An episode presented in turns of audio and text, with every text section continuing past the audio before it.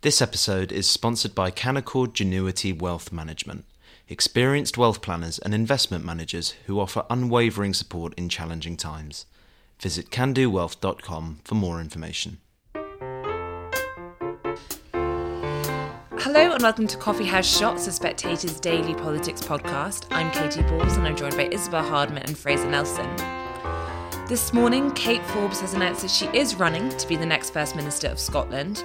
It comes as Angus Robertson has ruled himself out. Here's what Kate Forbes had to say in her launch video. Friends in the SNP, our nation and our movement are at a major crossroads. The choices that we make in the next few weeks will have a profound impact on our future and on our children's future. I can't sit back and watch our nation thwarted on the road to self determination. Our small independent neighbours enjoy wealthier, fairer, and greener societies, and so should we. We urgently need to unleash the full talent of the SNP, the wider Yes movement, and the country at large. We need to choose strong, competent leadership to deliver independence, the leadership that I can offer. Fraser, there you have it. That's Kate Forbes saying that she is the fresh face that SNP needs. What did you make of it? I thought it was a, a, a good video. Um, she is nothing if not fresh faced, Kate. She's 32 years old. She'd be one of the youngest people ever to run for leadership of a British political party. I was really amazed that Angus Robertson dropped out. He was the bookmaker's favourite in um, in the early hours of this morning. Uh, it had been assumed that he would be the kind of continuity candidate. The race was his to lose. So when he dropped out, not giving very much in the way of reason, that obviously the first thing you go is it's now going to be a contest between Kate Forbes and Humza Yousaf, the health secretary. Now, there are others, Ash Regan um, will be standing as well, but those are going to be the two main protagonists.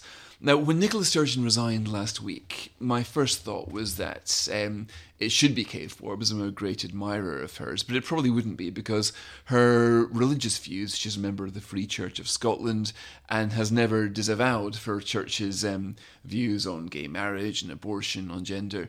That, that would have been too much for an SNP as a party which has gone a bit too much down the, the path of wokery, to, for want of a better word, with gender self ID. Um, and I thought the clash of values would be too much. But that was assuming that they had a continuity candidate. Now, if Yousaf is the continuity candidate, he's a lot more problematic. He has got a um, mixed record as health secretary, shall we say. He was the author of the hate crime bill, which is the very opposite of the more intolerant politics that Kate Forbes would want to include, and, and also he's um, known for having a bit of a temper on him as well. I think uh, one of the quotes I read in your cover piece, Katy, was quite interesting of somebody saying that he makes Dominic Raab look like the Buddha when he gets um, anxious at work. Uh, so all of a sudden, if if you're a nationalist, then Kate Forbes, rather than being the slightly too religious outside bet, starts to look like the best bet, and right now the bookmakers' favourites to win. Yes, Isabel. Now that Angus Robertson is, is not in the race and has confirmed that it does mean that Kate Forbes is very much viewed as the front runner, and I think even in all the polling um, currently, she, she fares the best. But what what do you make in terms of? There's lots of talk, and there are some signs of almost a stop Kate campaign from parts of the SNP, particularly um, quite a lot, you know, Sturgeon allies who, uh, you know, not backing her. Do you think we're going to see more of this? Yeah, and I, I don't think it's just about her sort of moral views, her religious background, and so on. It's also that she is economically on the right of the SNP, and this is a really fascinating thing about the SNP is that because it's a movement that has come together in a party and it's got one cause, one specific cause. It's got so many different beliefs about economics, about defense, uh, and it's largely managed to keep these views under a lid in the cause in the name of the independence cause. Uh, but I think that as time has worn on, we've started to see many more cracks in that, um, and so Kate Forbes uh, would take the party in in a different direction economically, which uh, some of the the more left wing nationalists um, would be upset about. And I think we'll see much more of a debate about what the party stands for on a whole host of issues.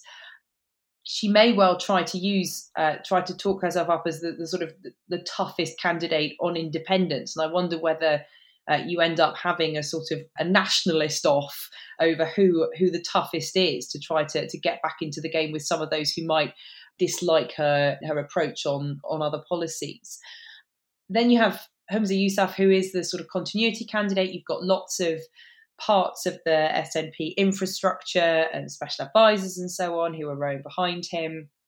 Um, he's a very interesting character. Um, as Fraser mentioned, and as your cover piece last week mentioned, Katy, he does he has a short temper. There's a clip of him talking to nurses who were complaining about their pay uh, at the SNP conference uh, in the autumn, where he ended up saying, "Well, let's not patronise each other" in a very snappy way because they were he felt labouring a point too much. Um, and then more amusingly, there's there was an incident where um, I think he was recovering from a, an injury or an operation. He was um, he was travelling through the corridors of the Scottish Parliament on a scooter saw a camera, decided to go a little bit faster on this scooter um, and fell off, but didn't see the funny side at all and started claiming that this was in fact journalists mocking the disabled as opposed to just um, mocking the bumptious, which I think was probably more what was going on here.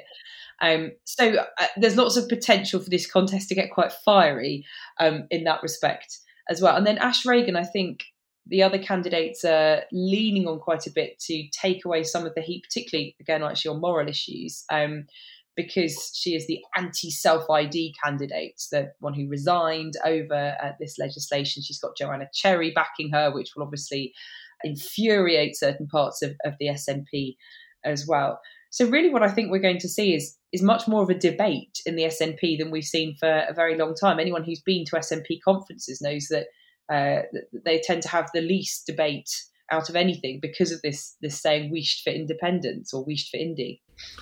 And Fraser, you wrote in your Telegraph column last week about Kate Forbes' faith. How now she is publicly saying she's running for this. It can't be too long before she has a launch where there'll be a Q and A and interviews as this goes on, addresses to the membership. Do, do you think her faith is going to come up a lot more? Yes, I do. I mean, Kate Forbes herself points out that in almost every interview and profile with her, it tends to be the first thing people go for. She's a convert to the Free Church of Scotland, the so called Wee Frees, and they are quite well known for being kind of unapologetic, very traditionalist. They were the reasons that, that Swings in Shetland were chained up on Sundays until uh, a few years ago. They're, one of her heroes is Eric Liddell, the, um, the famous sprinter immortalised in um, Chariots of Fire, who uh, famously didn't run on the Sabbath and forsook his uh, the worldly rewards to to keep his faith strong. Lots of Christians or people of faith, when interviewed about it by politicians so, by journalists, will say, "Yes, I go to church. Yes, I'm Christian." That's about the most that they'll say. But when she was asked by Nick Robinson in Political Thinking about her faith, here's what she has to say. And I think it's um, worth listening to because it's one of the most extraordinary quotes about faith I can ever remember a politician giving. I do, however, recognise my responsibility to represent all my constituents. And some of them will agree with my politics, others will disagree. Some will agree with my faith, others will disagree. I have a duty to represent them, but neither do I want to deceive my pol- my my constituents and I think being straight with them about my faith, about who I am, about my background is really important. You know, I, I, I'm a woman. I can't take that part away from me. I'm also a Christian. I can't take that part away from me. Now that's a woman who believes it, who is prepared to, you know, uh, to dare to be a Daniel in the, in the lion's den of secularism, and I think that's part of her appeal. She will certainly be respected by by conservatives in Scotland for having the sheer strength of character in this day and age to hold on to her religious beliefs and not apologise for them. Uh, the question is whether she will be asked, as Tim Farron was asked, a very specific question that she might find it hard to answer, whether she regards gay sex as sinful. Now, that's a little bit of a, a graphic question, but it's one that when he was Lib Dem leader, Farron couldn't answer it. He was, ended up having his whole campaign dominated by that question. Now, will she be asked that question? This is about journalism, it's not about politics. Whether um, Colin Mackay, who so famously grilled um, Rishi Sunak recently in a clip which went right around the world, will go at Kate Forbes. Do you think gay sex is sinful? Do you think gay marriage is sinful? And it's difficult to say yes to that and maintain as much of a secular following as you had in an era where lots of people just think religion's a bit weird and the religious are a bit weird, and that people who hold faith to that degree simply ought not to be in number 10.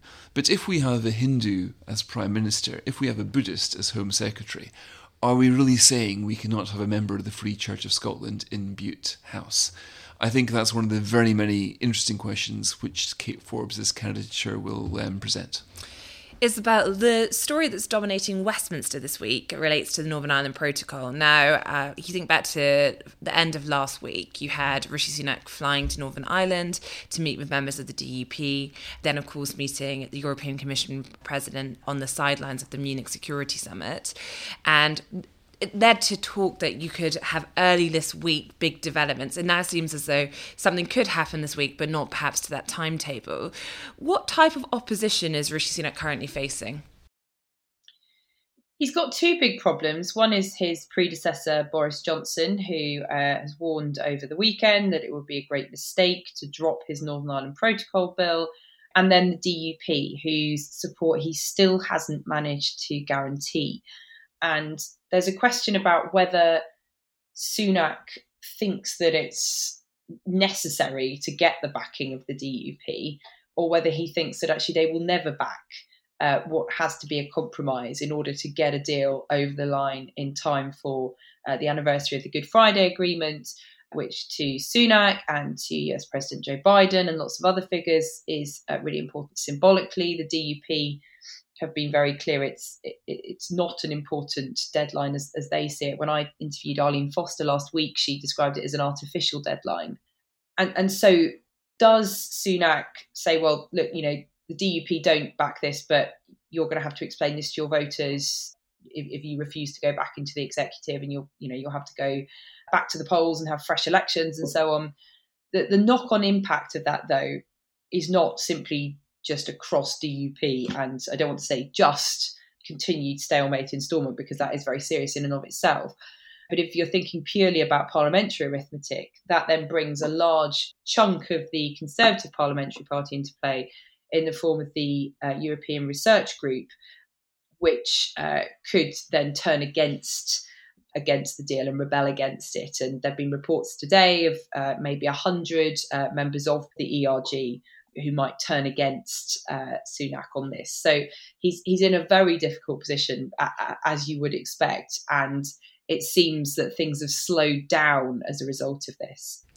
Um, and, and Isabel, just briefly on that, I mean, quite a high number of the ERG did previously back the Brexit deal, despite the DUP saying it was a betrayal. So, what do we think's changed this time? A few things have changed. I mean, I think it's also worth pointing out that, that, Boris Johnson is a slightly separate problem, even though he's an aggravating factor because he is the person who uh, let ultimately let down the DUP um, on this. I, I, think, as with everything, it's not just about the policy um, in hand; it's also about the the relations between this group of MPs and the Prime Minister. Um, and uh, Sunak uh, trying to uh, keep keep a lid on tensions between this wing of MPs, some of whom are um, you know, Johnsonites, some of whom are Trussites, uh, some of whom are both and quite embittered, um, and who, who want to give the Prime Minister a bloody nose. Thank you, Isabel. Thank you, Fraser. And thank you for listening.